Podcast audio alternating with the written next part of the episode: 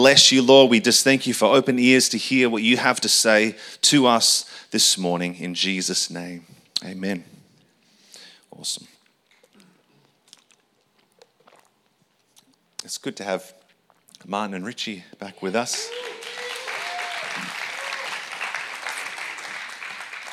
So if you don't know these guys, it was probably a month ago. We're in a like a really serious boating accident up north, um, kind of brink of death kind of stuff, like real serious, um, and, and but the Lord uh, protected them and brought them through, and uh, even chatting to Marty, just hearing kind of testimonies and stories, it's kind of like, you know, you, you never you never hope for or, or desire those sorts of experiences, and, and yet again God proves himself faithful to bring through and to produce amazing fruit on the other side of that. But we're just so thankful that uh, that you guys are here and, uh, and back with us, because you're a treasured uh, part of this community. So bless you guys. Amen. Thank you, Jesus.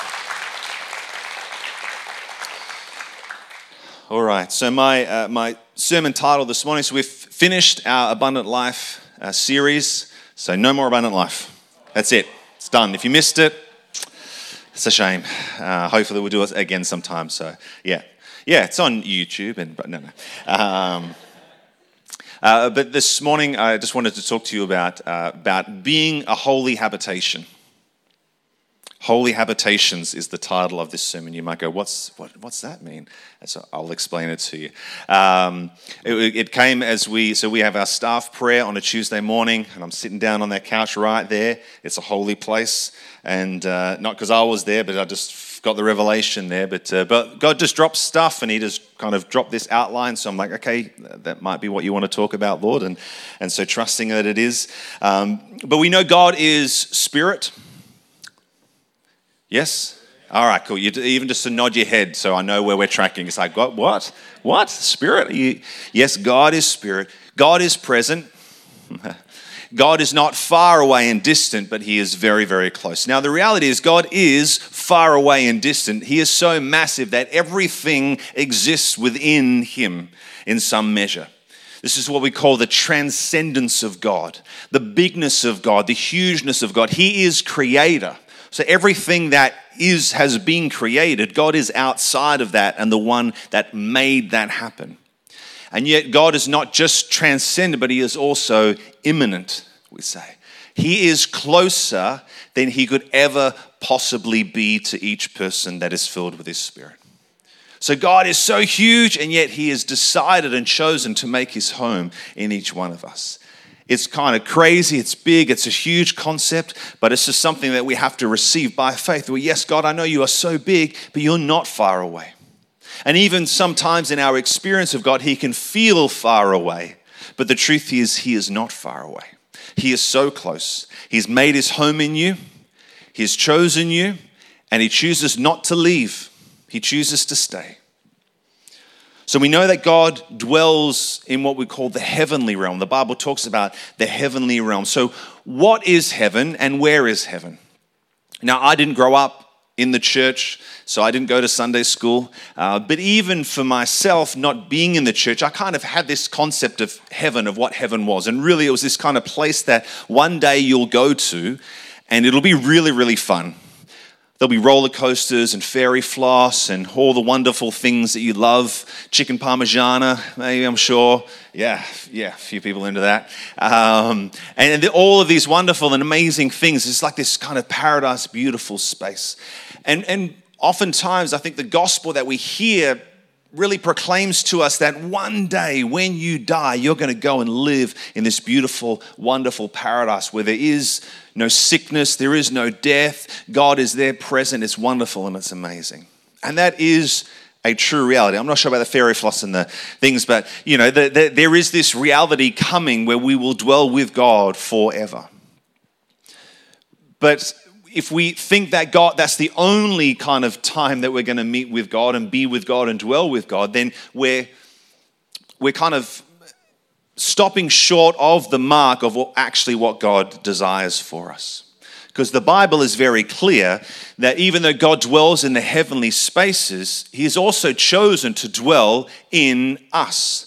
So he's actually chosen to make us a heavenly place. If the heavenly places, that's where God dwells, that's where God is King and Lord. Anything that he wants, he it gets done. Anything that he says is obeyed. And it's the kind of place where God loves to be. He designed it, he created it, and he loves to dwell in that space. And so we take this distant, kind of far off place, far off in time, because it's when we die, far off, it's kind of like it's up there somewhere in the sky, this heavenly place. And yet as Jesus came in the flesh, he brought this reality of heaven to earth.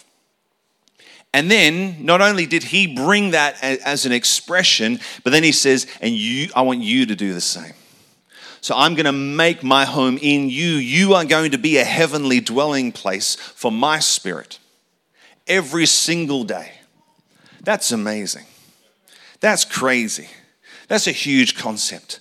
But it is reality and it is truth. And I think we, it's up to us to take on that responsibility saying, so what does that actually look like? What does it actually look like for me to live as a heavenly dwelling of God? The prayer, the Lord's Prayer, Jesus' prayer, the prayer that he said for us to pray is, your kingdom come, your will be done on earth as it is in heaven. So that reality of whatever happens in heaven would happen in me. Whatever happens in heaven would happen around us. It's amazing.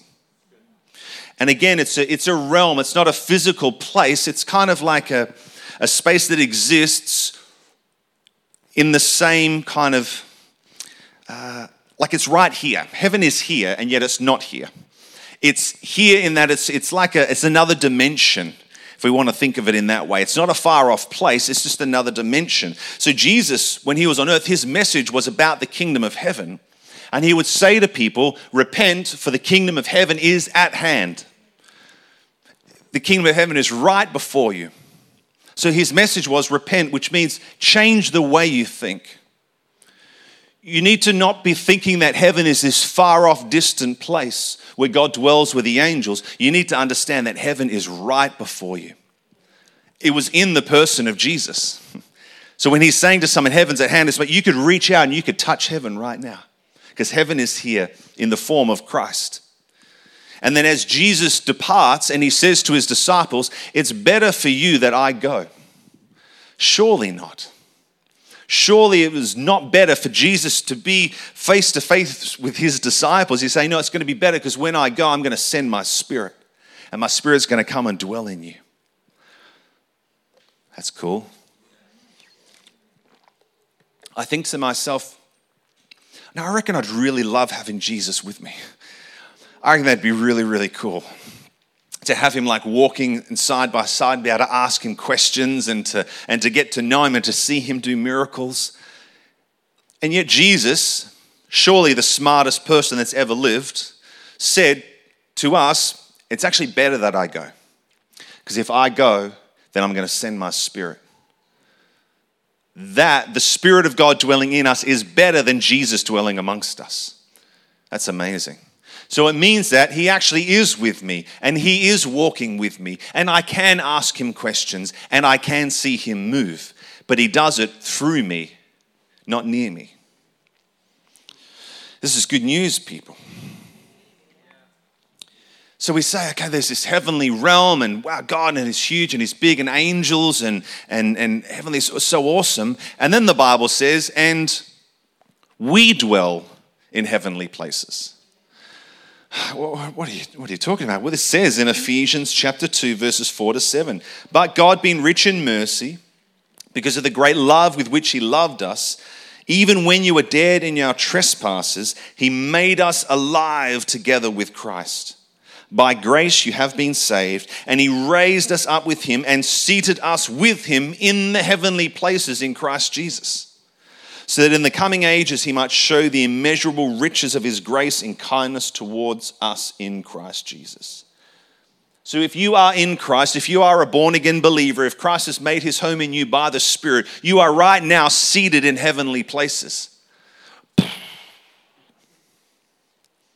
So you are dwelling on earth, and yet at the same time you're dwelling with Christ, in Christ, in, in heavenly places. It's amazing. It's not what the teaching's on. There's a whole teaching just in that scripture, let me assure you. But I just want to help you to understand that heaven is not far away. Heaven is not far away. Heaven is in you. The God of heaven is in you, and he wants heaven to come out of you. But it means he's, he's got to get the hell out.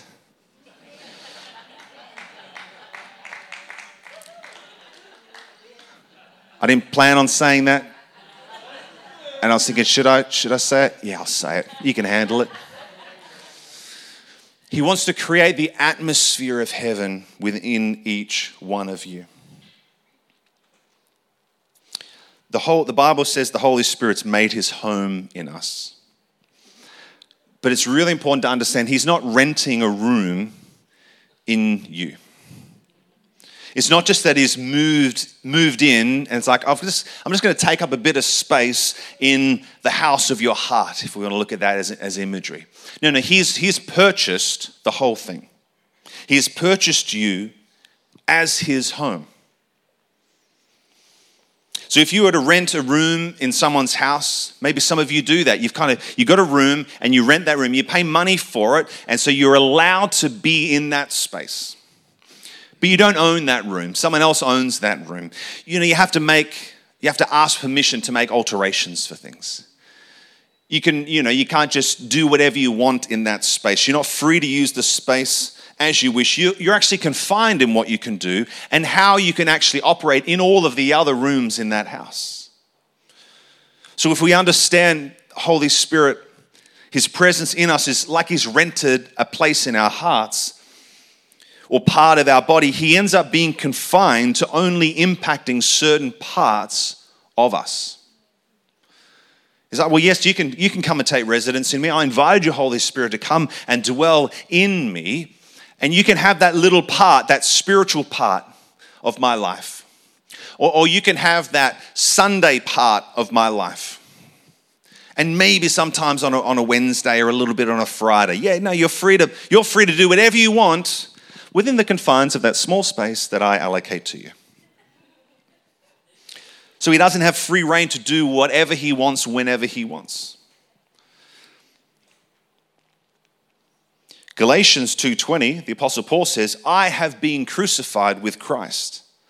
It is no longer I who live, but Christ who lives in me. And the life I now live in the flesh, I live by faith in the Son of God who loved me and gave himself for me. Paul's saying, when I entered into Jesus, I entered into everything that was accomplished. So I, I was crucified with him. It means I died and Christ rose again in me. First Corinthians six nineteen to twenty says, do, or do you not know that your body is a temple of the Holy Spirit within you? Your whole body is a temple of the Holy Spirit, whom you have from God. You are not your own, for you were bought with a price. So glorify God in your body. The Holy Spirit's not renting space in your heart. He's not renting space in your body. He, he, he's not interested in taking up residence in just some areas. You were bought with a price. You are not your own. Say, I don't belong to me. I've been bought with a price. The precious blood of Jesus. Yeah. We can sing it. We can take communion. We can acknowledge all of those things. and But it's, we can look at it like, oh, thank you, Jesus, for that thing that you did for me so that one day I'll get to dwell with you forever. But when we acknowledge that, we're saying that work has been done. It's not for a future time. It's for a now reality that I acknowledge that his blood has paid a price for my redemption. But part of the price that was paid is that he bought me. I don't belong to me anymore. I belong to him. And he's come and he's taken up residence, but he's bought the house. He's bought the whole lot.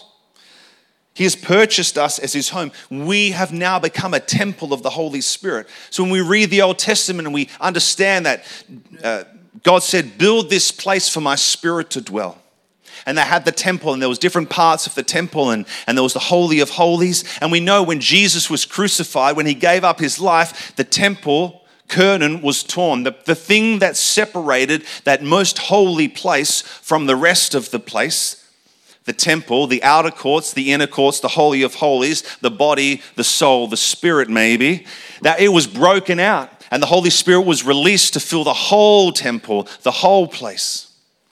That's what happens in you. You are now the temple of the Holy Spirit. So when you read the Old Testament and you look at this imagery of the temple, he's talking about you. It's a, it's a prototype of what was to come. That God wouldn't just dwell in these kind of geographical places around the earth, but he would now dwell in every single person that he has purchased by his blood. That you would become a holy habitation of the Lord. That you would become a mobile tabernacle, a mobile temple.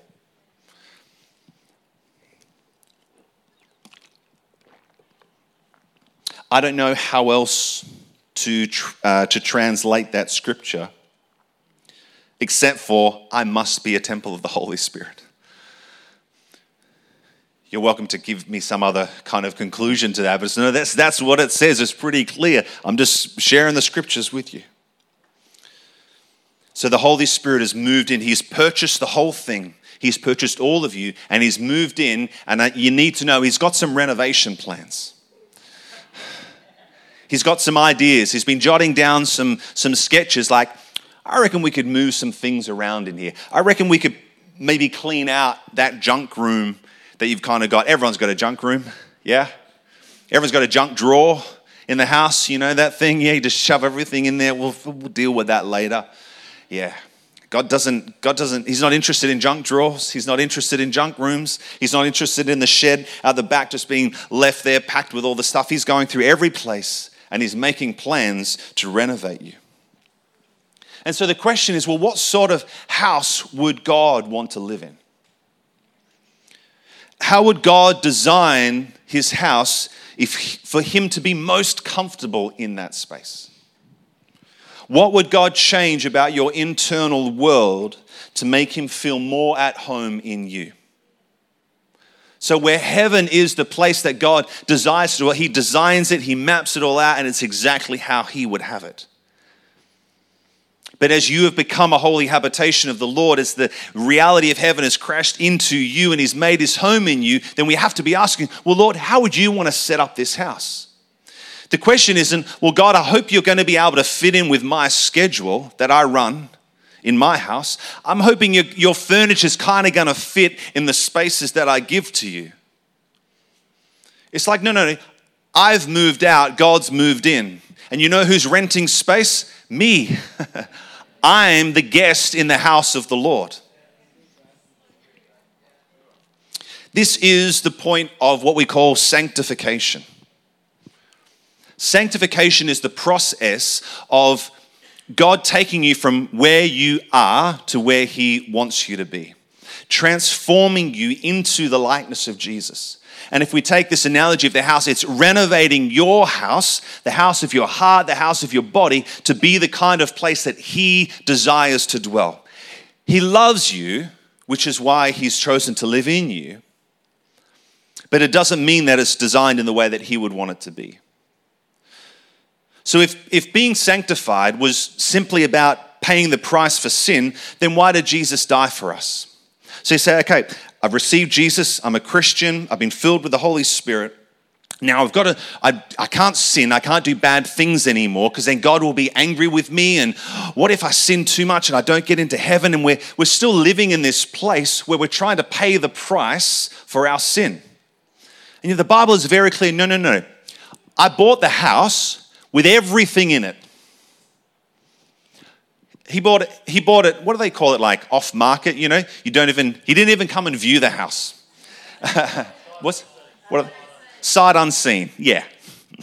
I mean, he does see everything, but you know what I'm saying. Like he didn't come and go, look, I'll buy this house if you can clean up some of these things. Can you clean out that room? Can you knock down that wall? Can you make these alterations? And then I'll choose to buy it. He says, no, no, no, sight unseen, I'll take it as it is. And, I, and I, he's paid the full price for every part, for all the junk, for all the good bits, for all the bits that he's like, wow, that's amazing. I love that bit. I would not change a thing in that room. But every part he's, he's purchased. So if the price has been paid for everything, that means all of our sin, all of our bad bits, and all of our good bits. If we've been made right with God, then what's the point of being sanctified?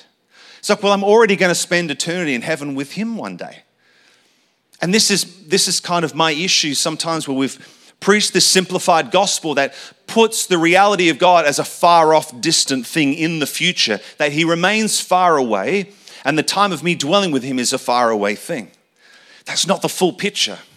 The reality is that God was far away. He has come near in Christ and paid the price for our sin, and he's come even closer by the Holy Spirit and has made his home in us, so I get to experience the reality of God, eternal life, today.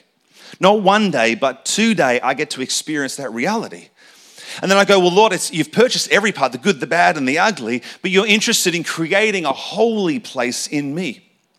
So you're not having to fight and like and, and tiptoe around the junk in my life and try and just kind of move things and be like, hey, this is not cool. You're still treating this place like it's your own. You're still leaving a massive pile of dishes on the sink. Like, this isn't your place to do what you want with it anymore. You still you, you, you still left this room, and you've locked the door on this room in your heart, and you're not letting me in there, but it's it's not your room anymore. That's my room, and I want to get in there and and clean out some of that junk. Be like, oh, but Holy Spirit, you don't know what's in there. It's like, I do know what's in there. I see everything. This is the weird thing about confessing sin, even to God sometimes, is like we think he doesn't know. He is fully aware. He is more aware than you are. Because you have sometimes what can be a gift, den- denial can be a gift for a season. It, it keeps us safe, uh, but God is not in denial. God sees everything, and he purchased everything.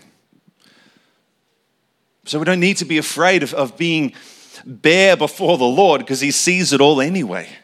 You, your sin is not going to shock God. Sanctification, or being transformed into the likeness of Jesus, is about building a temple that is worthy for God to dwell in. And this is a renovation project. It's a partnership. I play my part and Holy Spirit plays his part. But it has to be a partnership with the two of us together, saying, hey, Holy Spirit, you don't, you don't want to... You're not here to destroy me. You're not here to shame me. You're not here to expose me to the world.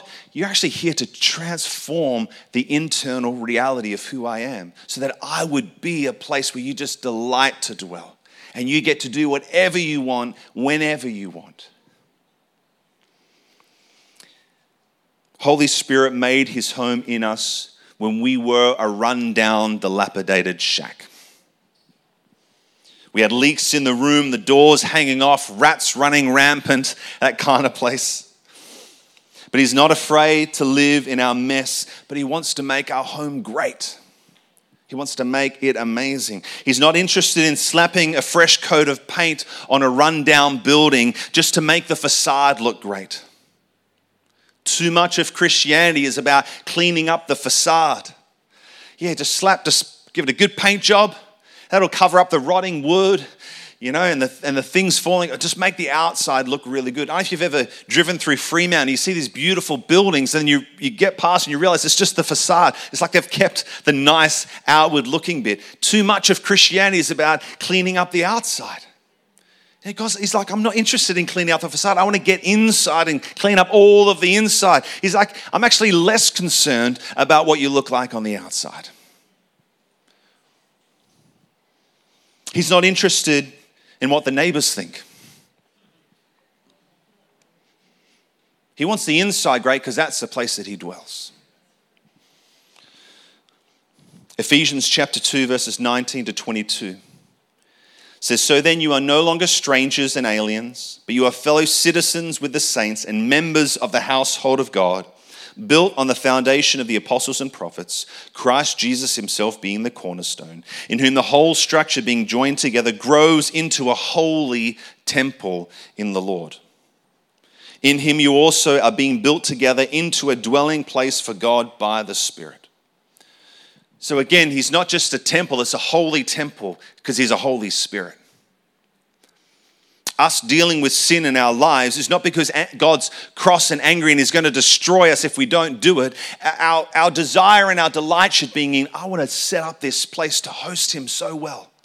It's like when you have visitors over. Uh, this, maybe this doesn't happen in your house. That kind of happens in our house. And it's like we, we just, we kind of tidy up the places where we know people are going to go. And people don't tend to want to hang out in your bedroom. So you just kind of pile everything in there, close the door, and uh, and you're safe. I know others don't do that, but, um, you know, that's just us. But but but we, you want to host the Lord in that space. You want to say, how how what could I do in this place to make you feel so loved and so so comfortable and so present? Like this is the kind of place that you want. That's what he's trying to do in you. He's not like, you better deal with this or you're going to cop it. He's like, hey, how can we work together to make this a beautiful space for me to dwell? And the reality is that God is building this internally, and he wants to also do it externally. So it's not just that we want these mobile tabernacles of God. Our desire is then to see that manifest all around us so that we have a church community that is the kind of space that God would want to dwell. Now, he, he dwells with sinners. He dwells with the broken. He, he, he dwells everywhere. He's not afraid of mess. But we're taking on that responsibility to honor him and say, you're worthy to dwell in a place that is worthy of your presence. I want to have that posture before the Lord. Not afraid of, well, what's he going to do? But I delight in you being comfortable in me and amongst me. First Peter two, four to five says, as you come to him, a living stone rejected by men, but in the sight of God chosen and precious, you yourselves, like living stones, are being built up as a spiritual house to be a holy priesthood, to offer spiritual sacrifices acceptable to God through Jesus Christ. You're being built up as a spiritual house. So again, there's the individual and there's the corporate. I think God is, I think God is most interested in, in dwelling in us more than he is in dwelling amongst us. Okay. And I think sometimes as Christians, we can get caught in this trap of desiring God to dwell amongst us for our sake. But when God shows up amongst us, it's for other people's sake. So he's in us for our sake, but he manifests amongst us for the sake of others. So we can sit here crying out for God to, like, oh, would you show up, Lord? Would you show up, God? Because we want to kind of have this experience of him. And yet the reality is he has shown up, and he and he's not moving. He's in you wherever you go. So again, it's not even in a heightened time of worship that we get to encounter him. It's on your drive to work. It's, it's every moment we get to have those sorts of encounters, but we have to turn our attention to him, him in us, dwelling in us. But God shows up, and God shows up in the Bible, but in the New Testament, in the New Covenant, it is for the sake of others outside of the church. So for me, it's like, man, I want to I want to see a community of people who who delight in creating holy habitations in themselves. So God is free to move in them, but also amongst them. Like God can tell me, go and do that, and I'm there. Speak this out, and I speak it out. Move in this way, do this thing, and we're just so fully present with him that we'll go wherever he wants us to go. We'll say whatever he wants us to say. That's heaven on earth, and it starts in us. But you know what I would desire to see is a place where God then starts to manifest, because between us then relationally, we're creating holy spaces. That he would show up in a place, and again, this has been prophesied over our community, that God would manifest himself physically so that people would drive past and see God, the fire of God on this place, and would be drawn to it. I, I, I desire and I would delight to see the day where people who are far from God, who know nothing of God, turn up on this place that I don't know why I'm here, but just something drew me here. And you're like, the presence of God drew you here. And they can come into a time of worship, and, and things might be going crazy and awesome, and, and they just encounter God. Not because somebody even preached the gospel to them. They met him face to face. He showed up in a dream, whatever it is, but they're encountering the reality of God. I've got a whole nother teaching, which I'm not going to go into, but um, it's about the difference between hearing and obeying and tasting and seeing. And I think often when we present Christianity to the world, we we focus on hearing and obeying. So we, we tell people this is who Jesus is, this is what he has done, and this is what he calls you to do, and we, we invite obedience to that, a response to that. That's good and that's right. But sometimes we miss out on the taste and see.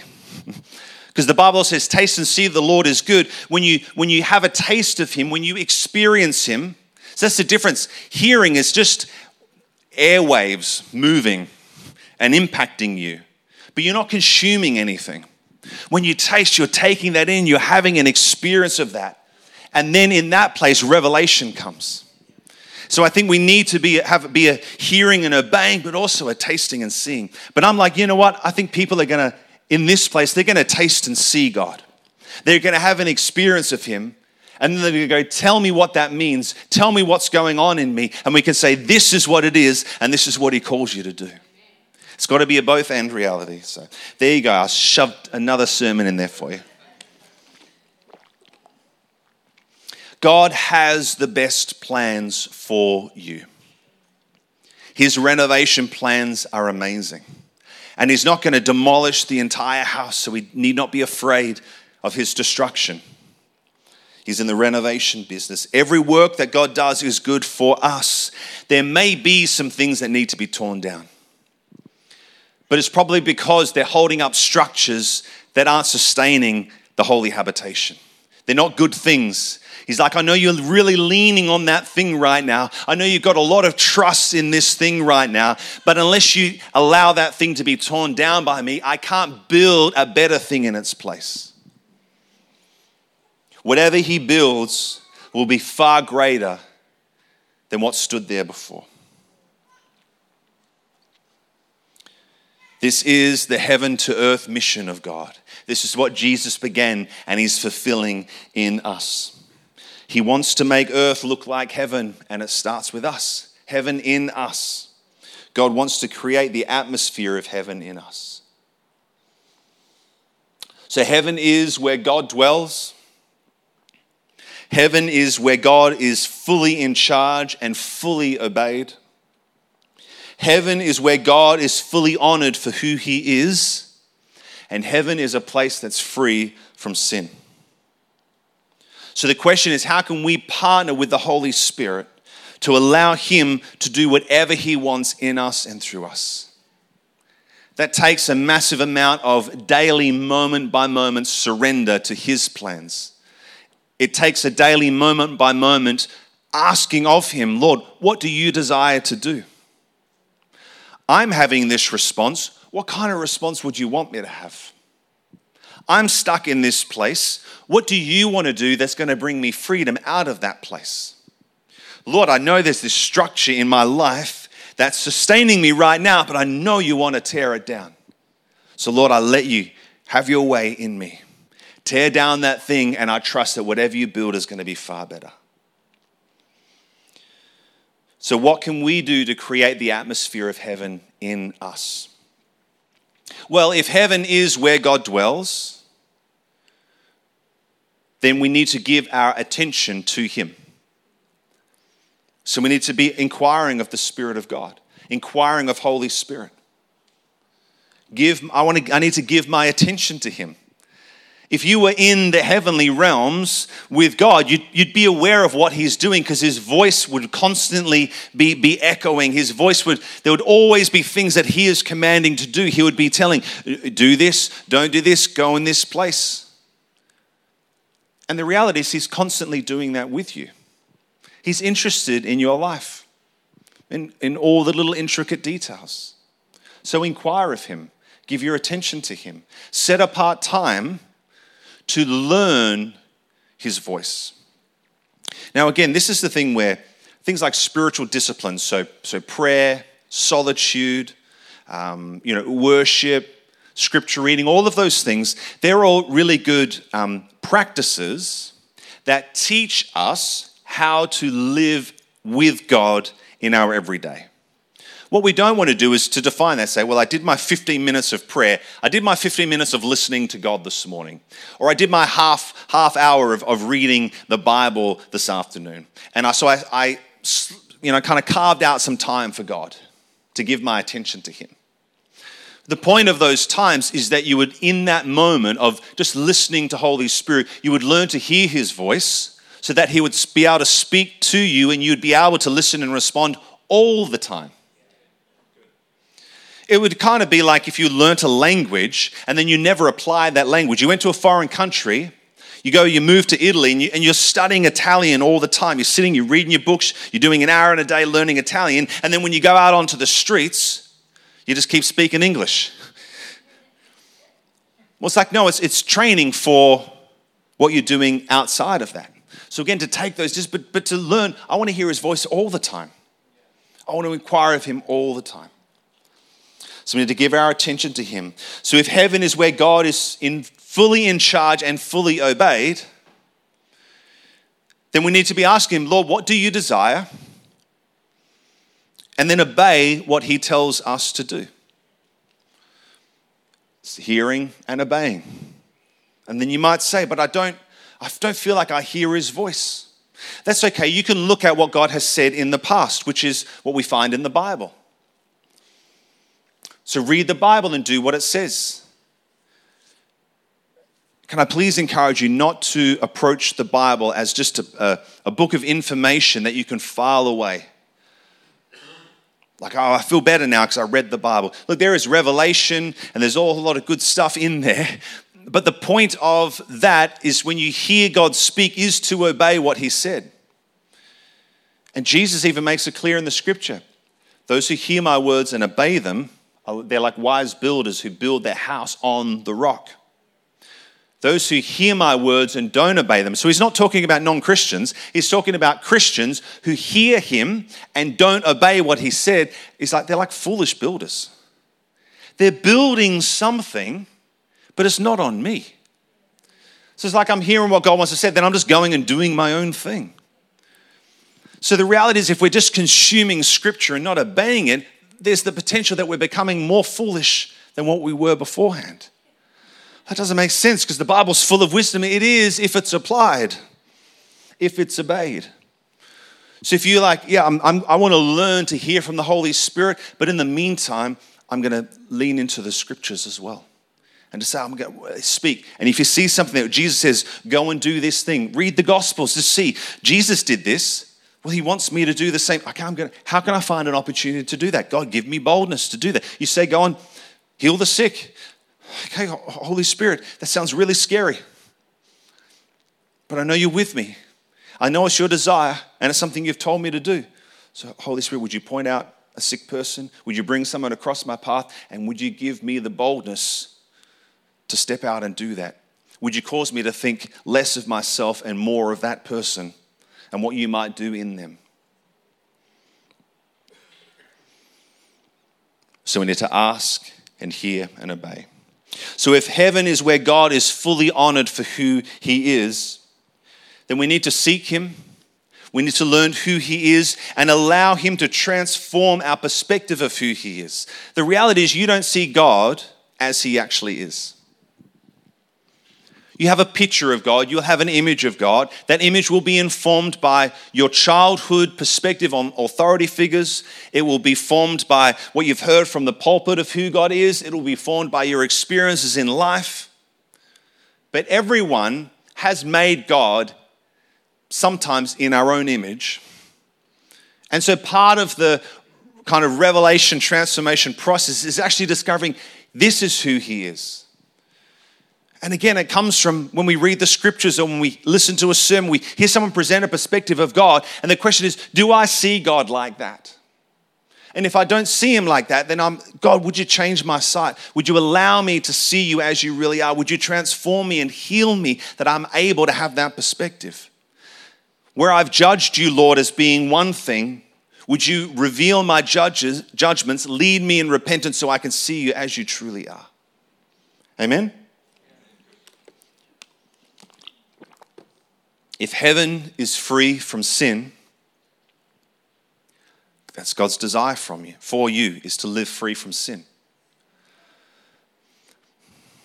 It's really hot in here. Thanks, Kylie. You're probably freezing. You're welcome to to swap with me. Um, yeah, that's it. That's, yeah, it's the beanie. Um, that's it. So if heaven is free from sin, God's desire is for you to live free from sin. Now, you might go, oh, hold on, Brad. You're talking next level stuff here. I I never believed that I could live free from sin. Now, again, I'm not talking about making mistakes and making poor choices and do all that sort of stuff. I think there's things that we do that we realize afterwards, oh, cool, that, that wasn't good. I'm talking about when there's those heart motivations that lead you to do things knowingly that are against his will and his desire and his plan of righteousness. Okay, I'm not talking about temptation to sin. Okay, Jesus was tempted in every way, and yet he chose not to sin. I think what was explained to me in my early years as a Christian, and in some theological traditions, there's this kind of this premise of, well, you, you're just a sinner saved by grace, and you'll always be a sinner. So I'm thankful that God, because of his grace, he hasn't crushed you and killed you. Well, he has killed you because you've been crucified with Christ, but you know what I'm saying. He's just punishing you and keeping you. So you just got to live constantly in this place of, thank you, God, for your mercy and your grace, because I'm such a wretched piece of crap. You know, it's good news. But for me, it's like, I, I know who I was, but I know what he has done in me, and he is transformed me in my spirit, that justification place. So justif- I'm justified in Christ. It's just as if I'd never sinned. So that's how I stand before the Lord. And now he is appropriating that finished work of Christ by his grace, because of his blood, because of his sacrifice, everything that he has done. He is now working that out in me. Work out your salvation with fear and trembling, for it is God who works in you to will and to work for his good pleasure. He's, he delights in the renovation process. But I'm coming to a place in my life as I've yielded to his transformative work that I'm like, I, f- I feel like I could live without sin. And I'm, I'm so excited about that, because sin is tormenting. It's consuming. It's crushing, the guilt and the shame. I'm like, Lord, you, you, but you can do a work. You can do such a transformative work that we could live free from sin. Not free from the temptation, not free when those that thought comes back or that history concept comes back. I'm not, I'm not talking about that. I'm talking about that I would then choose in that moment to obey him and to live in freedom. So if heaven is free from sin and heaven has come to dwell in me, and I'm being conformed into the likeness of God so that he would dwell most comfortably in me, then I need to confess my sin.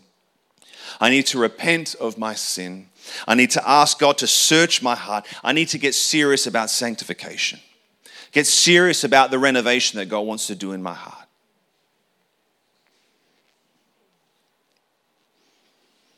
I long to see the presence of God manifest in this place and in this city. And I believe God desires that too. It's not that people would just hear about God, but would actually experience his reality.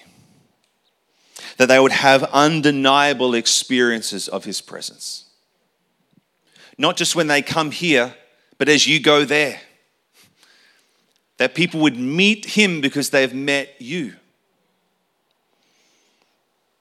We want this place to be a God's, to be a place of God's habitation, as it's been prophesied over us. How amazing would that be? Not to take away the responsibility of our individual process of transformation.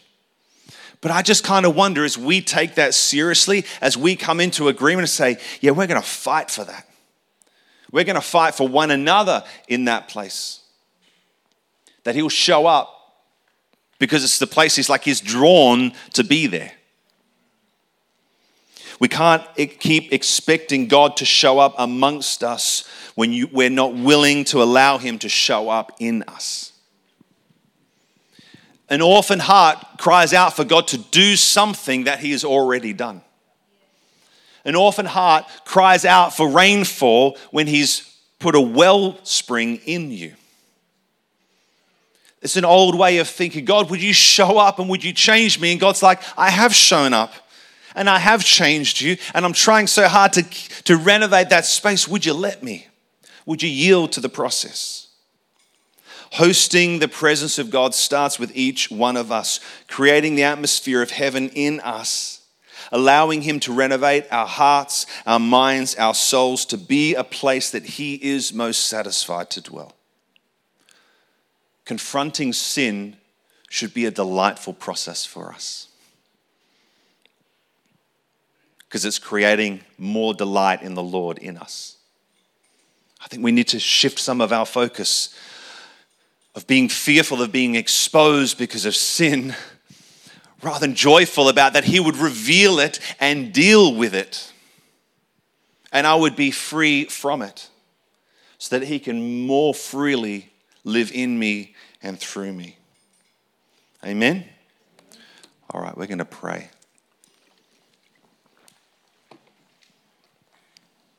Won't you stand if you can?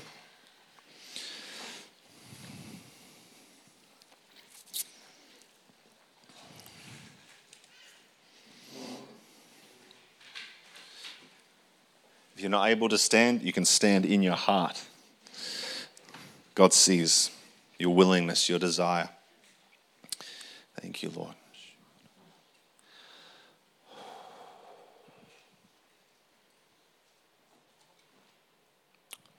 We just thank you, Lord, that heaven is here. That heaven has broken into the earth. It started with you, Jesus. And it's being carried on by us, Lord, your people. That you don't, that you no longer dwell in temples made by man, but you dwell in us by your Holy Spirit. We've, we have become temples of the Holy Spirit. We have become your dwelling place.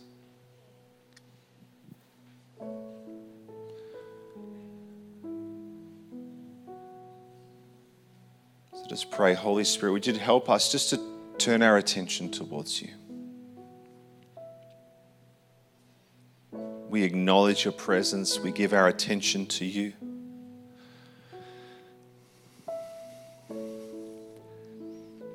Give us understanding and revelation.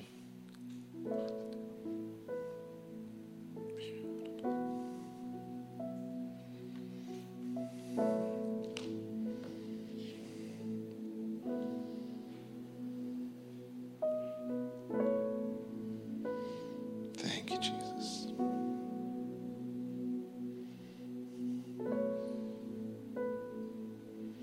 Thank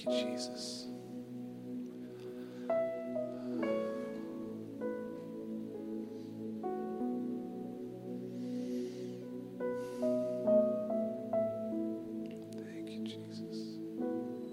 We thank you, Lord, that you have done the work.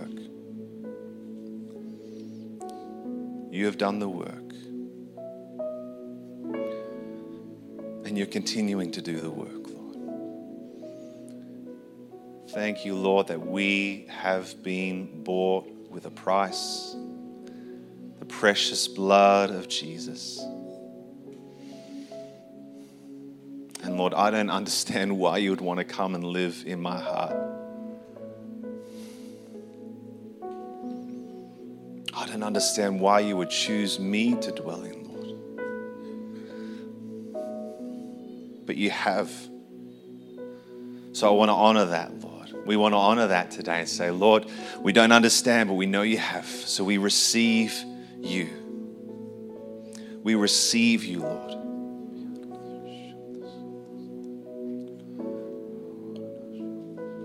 Thank you, Jesus. Thank you, Jesus. Thank you, Jesus. We receive you, Lord. We receive you, Lord. Maybe you're here this morning and you're acknowledging, I'm, I'm not sure if I've ever actually received Him or invited the Holy Spirit to come in and dwell in me. And I just want to give you an opportunity now just to pray that prayer, that prayer of invitation. Why don't you just pray, Holy Spirit, I welcome you to come and dwell in me.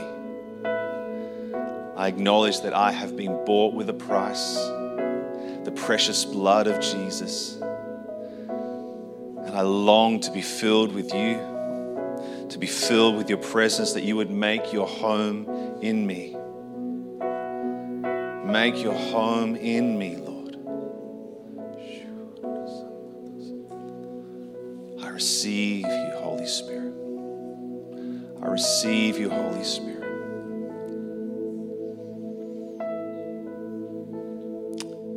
If you prayed that prayer, I'd just love for you to put your hand up just so someone can lay hands on you and just complete that work. If you prayed that prayer, that prayer of longing to be filled by Him,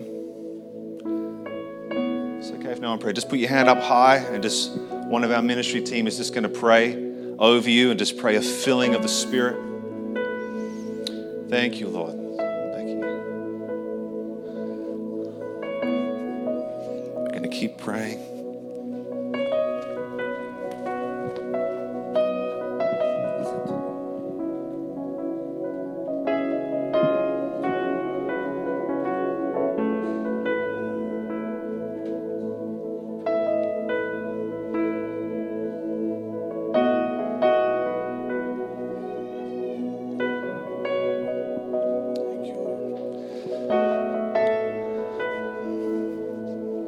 Father, we pray for those who have just acknowledged, yeah, I feel like I've, I've just allowed you to rent a room. But I don't think I've given you freedom to do whatever you want to do. I don't think I've given you freedom just to change things and to work at your place and to tear down what you want to tear down and, and build up new things in those places. I haven't realized that I've been bought with a price, that I'm no longer my own, and I've been holding on to that control, that I would do things my way and not your way. Well, Lord, yes, you can come and live with me, just don't touch that thing, and just don't touch that place. Can you just not go into that room? And God, you've you've honored our requests. But it's not right. It's not the order of heaven. And it's not honoring you for who you are. Father, where there's fear in our hearts, but if I let go of control, if I yield control to you, what are you going to do with me, Lord? I just want you to know God is going to do good things. His answer is, I'm going to do good things in you. I'm going to do good things for you. It might be unfamiliar, but it's good. It might cost you, but it's good.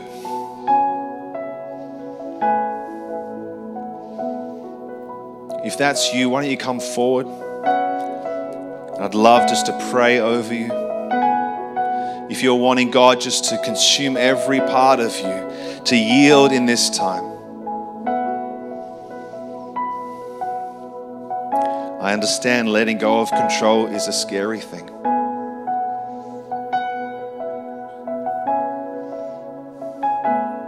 you, Jesus.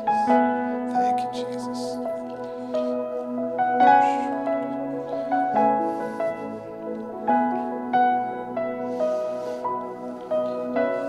you, Jesus. Thank you, Jesus.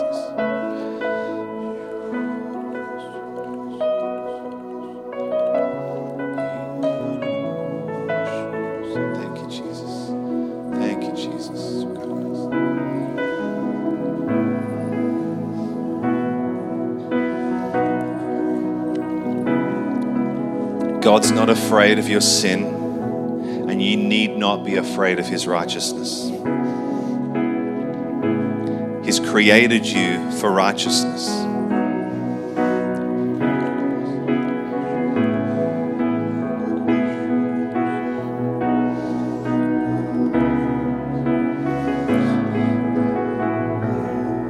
maybe for you, control is not the issue, but you just know there's some areas of sin in your life, in your heart, that is like, I just know you don't delight in that, Lord. I know you don't delight in that heart's, in my heart's desire for those things. I know you don't delight in those things, Lord. And I want my life, I want my heart to be a place that you just delight to dwell in. And we thank you, Father, you don't shame us for our sin.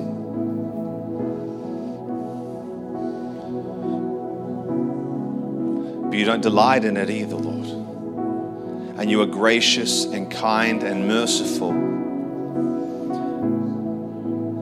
But I feel like the Lord is, is just allowing time for you to bring those things before Him.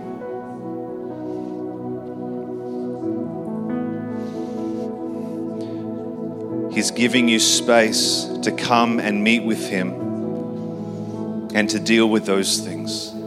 If you know, yeah, I feel like I've got a junk room in my heart that I don't know if anyone even knows about, but I know about it. And I spend time in that place. But we thank you, Holy Spirit, that you long to clean out every room, Lord. You go into every dark place. You're not afraid of those places, Lord. You're not afraid of the dirty places, Lord. You're not afraid of the sinful places, Lord. You're not defiled by those places. You come in and you bring your holiness into those places, Lord. But we thank you, Father, it's time for a cleaning out. So why don't you just pray, I open the door of my heart. Holy Spirit, would you come in and would you clean out that place once and for all? We thank you that you, as you come in your holiness, Lord, you remove all defilement. There's still space in the front if you know you need prayer. Come forward. Thank you, Holy Spirit. You're doing a work of cleansing. You're doing a work removing all defilement, Lord. You are washing us. The price has been paid.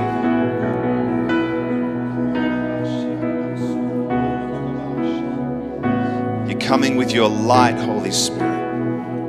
You're coming with your healing, Holy Spirit.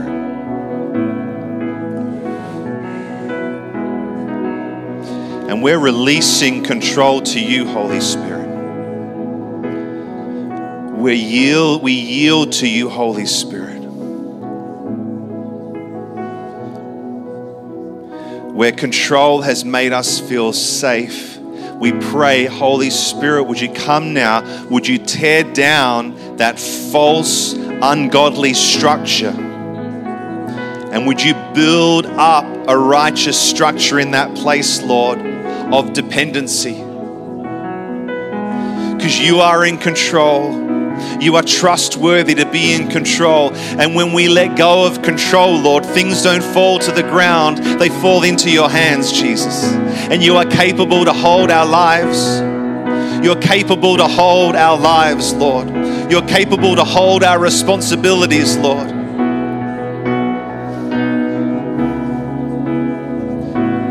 But Lord, we confess we are not good at being God. You are God, and you are the only one that is good at being God. So we yield ourselves. We say, God, come and be God in me. Come and let heaven dwell in me.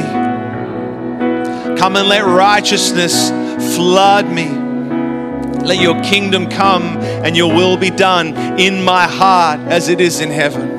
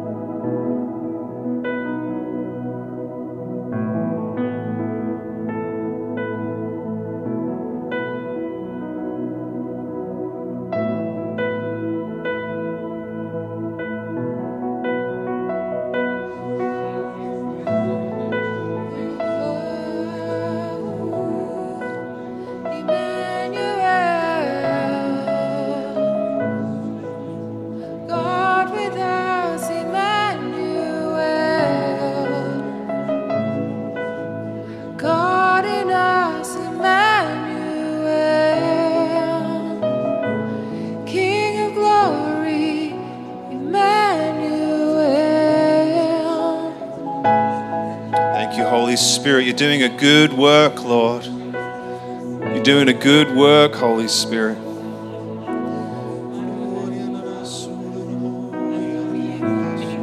There's still space at the front if you feel like you need some prayer. Even if it's not for what I've shared, you just, you know, if, whatever, if you have a need, come forward. We'd love to pray and have Holy Spirit minister to you.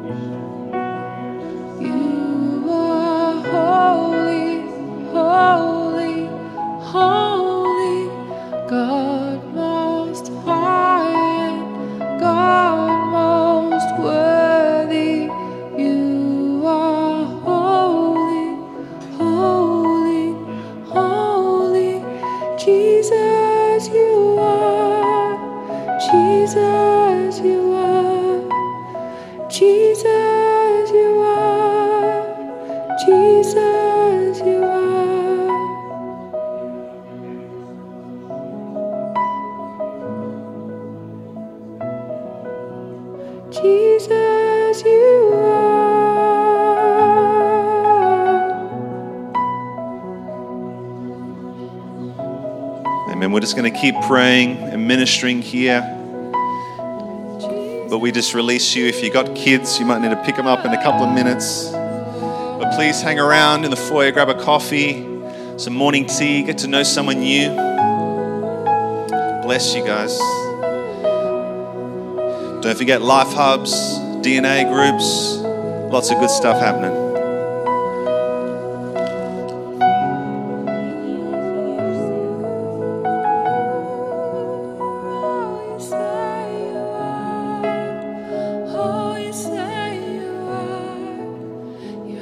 Say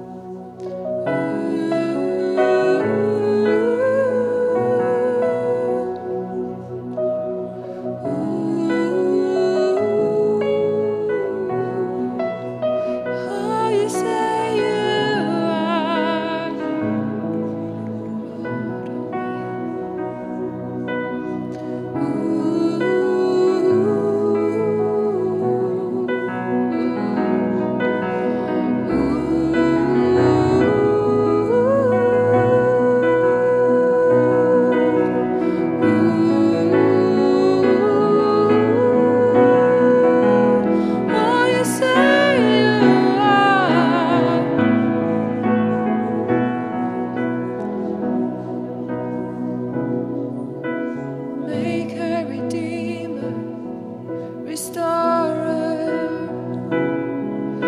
repairer of the breach, lover and brother, my best friend, Emmanuel, God with us, the living word, the breath of life, everything.